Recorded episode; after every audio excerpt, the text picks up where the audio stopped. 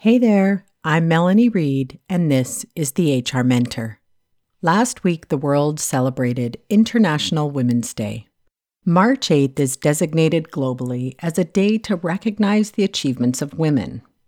Women like Nell Shipman, who was a pioneer in the Canadian filmmaking industry, Rosemary Brown, who was the first Black woman in Canada to hold a seat in a provincial legislature and the second woman to run for federal party leadership in Canada when she ran for the top seat in the New Democratic Party in 1975.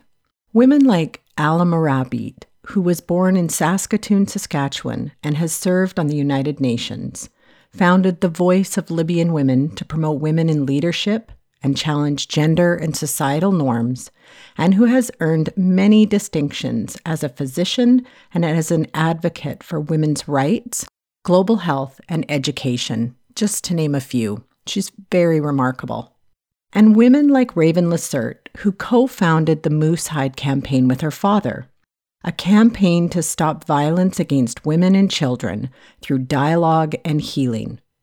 Raven is a young woman from the Lake Babine First Nation in the province of British Columbia, who now serves as the youth representative for the British Columbia Minister of Indigenous Relations and Reconciliations Advisory Council for Indigenous Women. And she's studying political science at the University of Victoria. These are but a few names of incredible women who have made and who are currently making an impact in Canada and around the world I could record for hours and hours and never run out of names or stories to tell. But while there are many women and accomplishments to celebrate, the global statistics on the gender gap are overwhelming and sadly regressing as a result of the global COVID 19 pandemic. According to UN Women, gender equality in the highest positions of power will take 130 years. That's just shocking.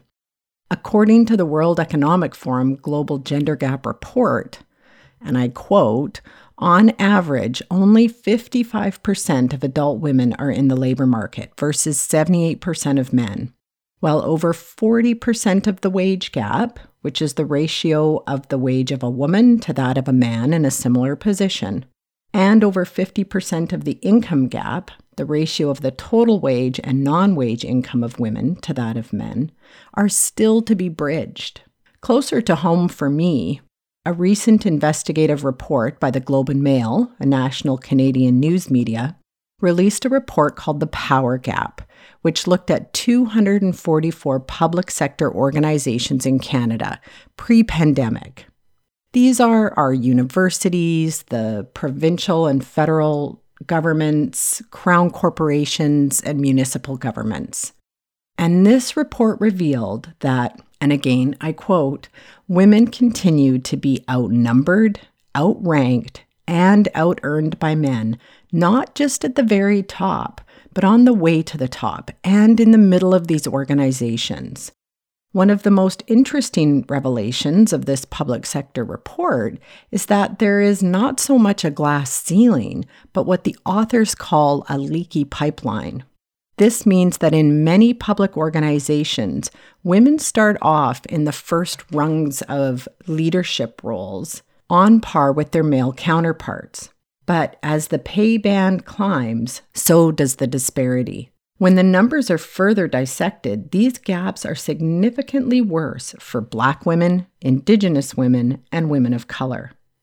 I could go on and on, but you get the picture here. There is a lot of work for us to do. Now, you might not be in a position of power yourself.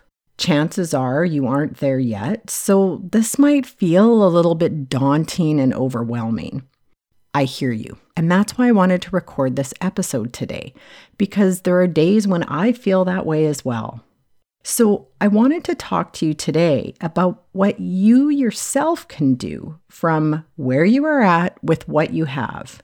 I want to share five things that any HR professional, or anyone for that matter, can do on their own and within their own organization to help shrink this gap and move us towards more balance and equality in our workplaces.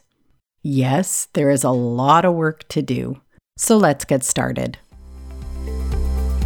Welcome to the HR Mentor Podcast, the podcast for emerging HR practitioners to get practical advice, tools, and strategies to build credibility, confidence, and ultimately a fulfilling HR career. Okay, let's begin this by just acknowledging that this is a big problem and that it's rooted in the history of patriarchal beliefs and systems, which makes it really complex to solve. And from where we sit, we might feel like there's nothing we can do.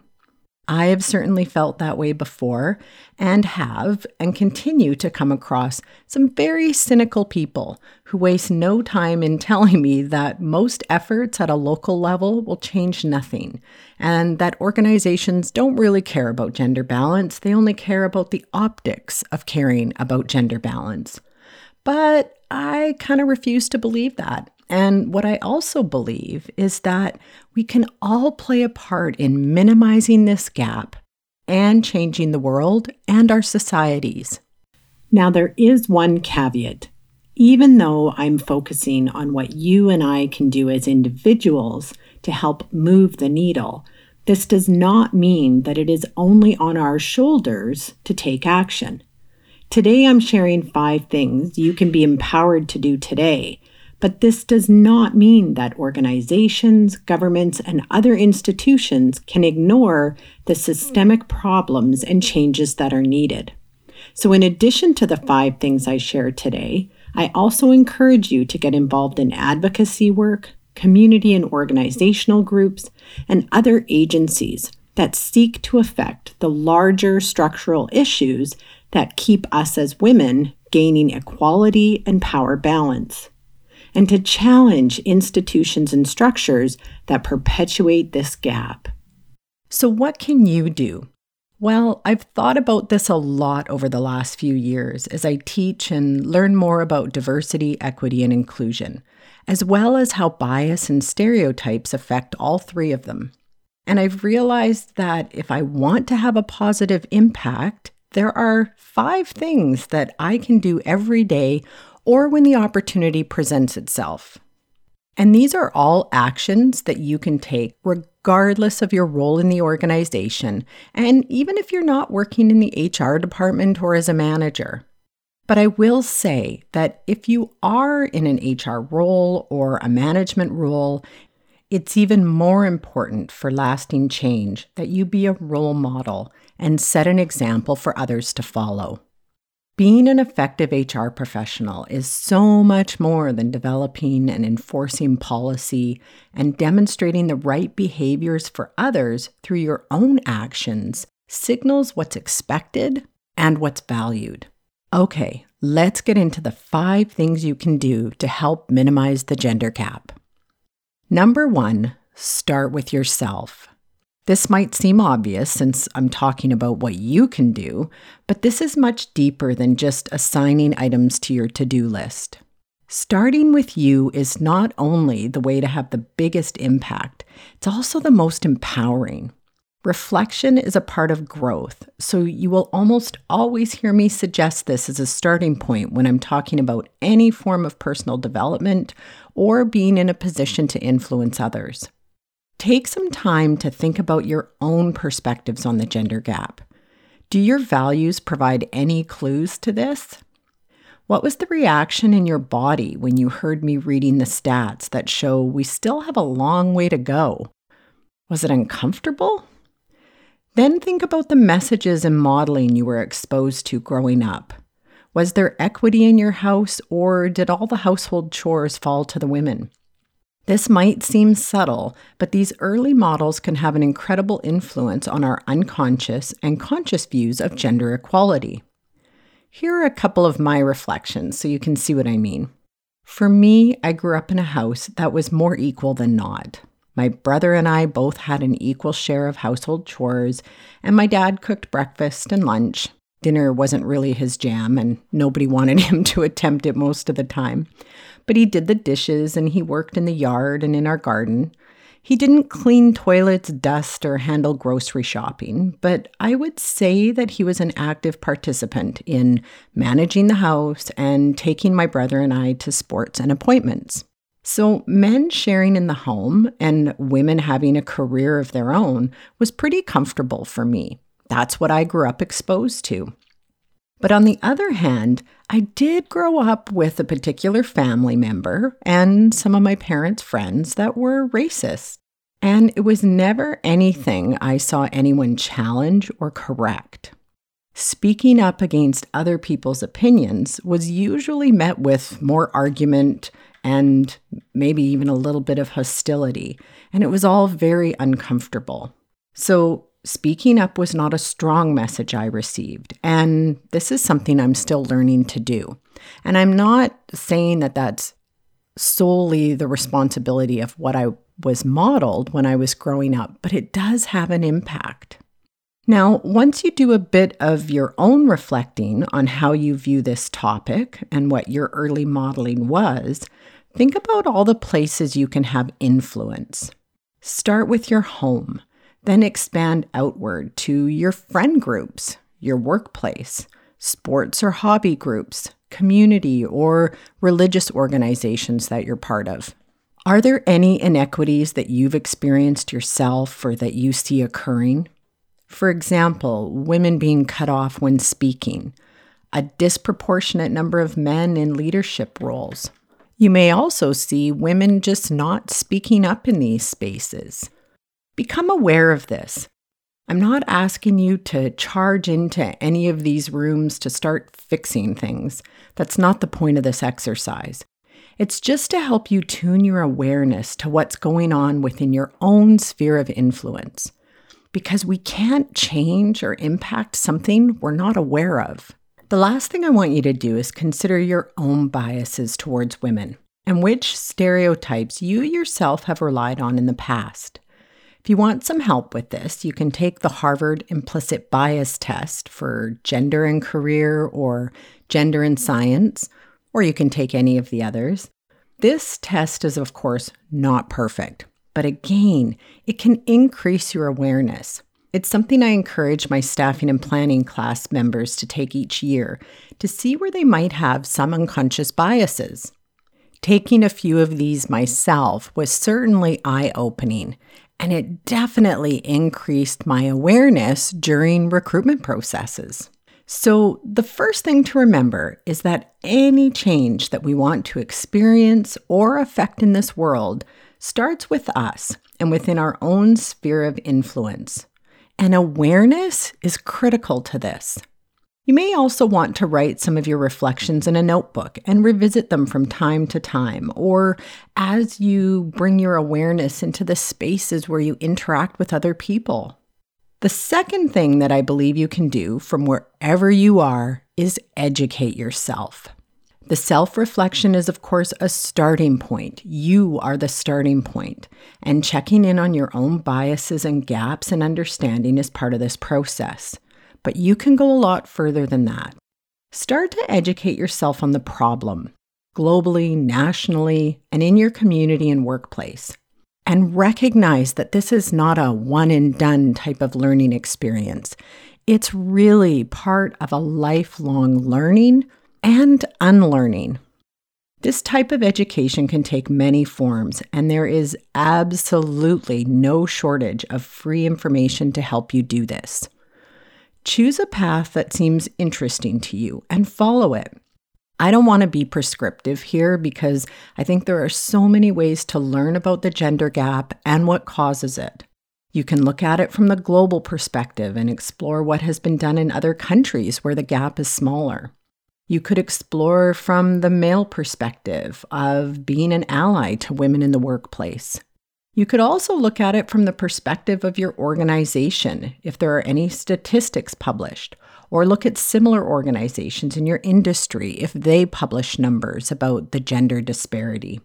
You may be interested and concerned, as we all should be, about the experience of Black women, Indigenous women, and women of color. And how the gap is much bigger when it comes to positions of power in organizations and government decision making, as well as the wage gap. I will also post a number of resources in the show notes for this episode that can help you get started, including the research I referenced in my introduction. There is really no right or wrong way to approach this, other than expecting other people to do it for you or doing nothing at all. The third thing that I believe you can do from any role in any organization or workplace is to learn about bias and stereotypes and challenge them when you see them being used in decision making and in conversation. This can be a tough one for many of us, myself included, but it's an incredible way to have an impact on this problem because it brings awareness where awareness was clearly lacking. I also want to stress that everyone has biases, though they may be unconscious, meaning we aren't aware that we're using them to form opinions of people or make decisions by relying on them to some extent. And selection is a really good example of this. So, if you can educate yourself about unconscious bias, and I'll post a video that will give you a bit of a primer of what unconscious bias is, and how it can show up in the workplace. That in itself is going to help you become more aware of what's happening both within yourself and at the tables you sit at. There's another great resource that I'm just starting to explore myself that I wanted to share with you, and that's from the Lean In organization. They have a facilitator guide that helps you talk about biases and stereotypes in the workplace and how you can challenge them when you see them coming up. An example of this that I've seen played out many, many times in my career is through the recruitment process. Biases against women through recruitment can be both direct and indirect meaning sometimes the biases are unconscious and sometimes they're very conscious. One example is when a hiring manager is considering two candidates, or maybe three candidates, and one of them is a female who might be in her 20s, 30s, and somehow it comes up that they're recently married the natural reaction from many managers is oh no, they're going to have children and they're going to take a maternity leave, and that's going to disrupt my workplace. Many times I've seen this played out in subtle ways. They find ways to poke holes in the experience or have concerns about commitment or find other ways that they feel like that candidate won't be the best fit for the organization. And this is a form of bias against women because women, as far as I know, are the ones that have the babies. Now, as a recruitment professional or an HR professional, I often had a fair bit of influence over these processes and could try and bring the hiring manager back to what the hiring criteria are. And that's my job. But that's not always possible, and at the end of the day, it's their decision. But this can be a place where a lot of women get stalled out in their careers, is because they are unfairly penalized for taking maternity leaves. Some ways that organizations can address this are probably beyond your scope or the scope of this conversation. But I certainly know that I've been able to do in the past is just acknowledge that perhaps this is what's happening in this situation, that there's a concern about this individual taking a maternity leave or a parental leave and there being disruption in the workplace. Just highlighting that that could be happening in part of the decision making can help address it. Now, a more subtle form of this would be Let's say the department is having a meeting and they're discussing having a social celebration. Hopefully, we will once again be back there in our workplaces having social celebrations. But even if it's virtually, one of the subtle things you might see happening is that The women in the department or in the group are the ones being asked to plan it. This is another subtle form of a gender stereotype being played out in the workplace. I've seen it lots of times happening that birthday celebrations are organized by women in the workplace. Recognition for service awards and anniversaries are organized by women in the workplace.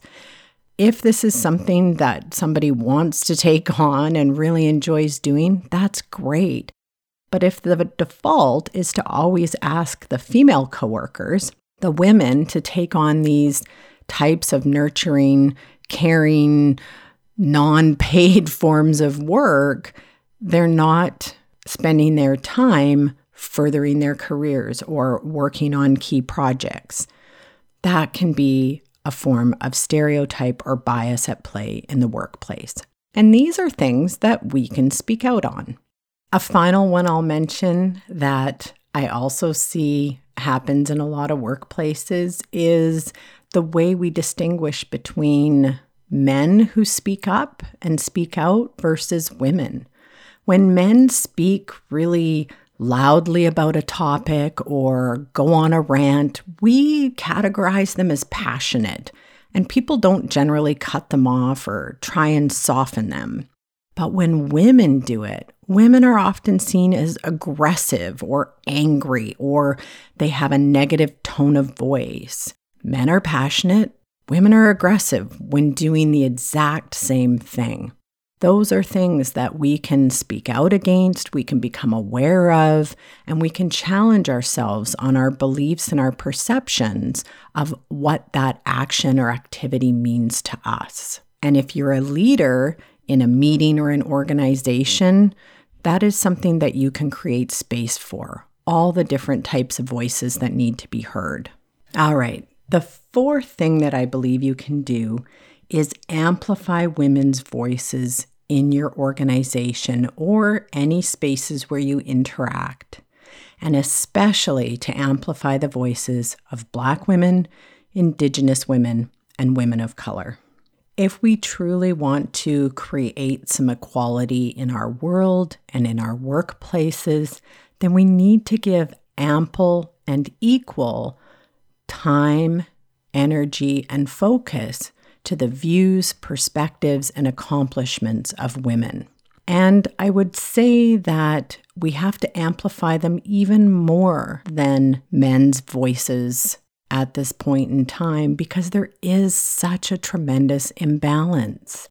And everyone can do this from wherever they are in the organization. If you are in a meeting and you see that your female colleagues are not speaking up, ask them their thoughts on a topic or their opinion about whatever the topic of conversation is. If you're running a meeting, make sure that you give space for everyone to be heard. One of the things I was listening to the other day about diversity, equity, and inclusion in workplaces is that we don't really leave a lot of time to just hear stories and hear other people's perspectives. We're so busy making action lists and ticky boxes of things that we need to do. And, and we have this sort of bias towards action. But in order for us to affect change and to impact our workplaces, we need to give space for dialogue, for stories, for hearing why this is important to people and what their perspectives are. And if we don't create space for the voices of the people who are not equally represented, then we're going to A, assume what they need, want, and desire, and B, we're never going to make any meaningful change. This goes for recognition as well. Make sure that you are doing your part to recognize the accomplishments of the women in your workplace and that you're even talking about your own if you're a woman. We're taught so often to minimize ourselves, to be quiet. A lot of us got that message when we were growing up. Don't be too loud. Don't stand out. But you have probably done some amazing things already in your career, and you should be celebrated for that. You should recognize that. So don't be afraid to talk about your own accomplishments, to recognize the accomplishments of the women in your workplace, and to thank them for their contributions. Focus on the work that they do rather than their appearance or the great staff luncheon that they planned. Yes, definitely thank people for doing that because I think it's wonderful that we have these celebrations. Don't just celebrate them for the way they look and the caring activities that they get involved with. Recognize them for their work and their contributions. This is also something you can do with your social media amplify the voices of women, and again, in particular, Black women, Indigenous women, and women of color. Share their stories on your feed. Like their posts, comment, do whatever you can from where you're at to help expand those viewpoints and those voices. It costs you nothing and it can help elevate the work they're doing and their much needed perspective. The fifth and final thing that I think anyone can do from any level of an organization is to resist the urge to compete with other women, if you are a woman, and to resist the urge to pit two women against each other or multiple women against each other. This is something that has been so heightened for me recently. And it's something that I think we all have to check in with ourselves on, especially as women because we are taught in a lot of ways, subtly and not subtly, to compare ourselves to other women, to their success, to their bodies, to their relationships, their families. Oh my goodness, do you ever get a lot of mom shaming going on out there? But this is something that doesn't elevate any of us. And if there are ways that you can see that happening and you can correct it or stop it or or not do it yourself, you're helping all women move forward, advance, feel good about themselves, expand their careers. And that's going to make our organizations better, our governments better, our communities better. The five things that I think we can all do from wherever we are to help minimize the gender gap are to number one, start with ourselves. Number two, educate ourselves on the problem, the challenges, and how we can go about addressing it. Number three, to learn more about biases and stereotypes and challenge them when we see them coming up. Number four, amplify the voices of women, especially Black women, Indigenous women, and women of color. And fifth and finally, stop competing with other women and stop pitting women against each other. I know that the gender gap and the power gap are huge problems and challenges that are not going to be solved by one person.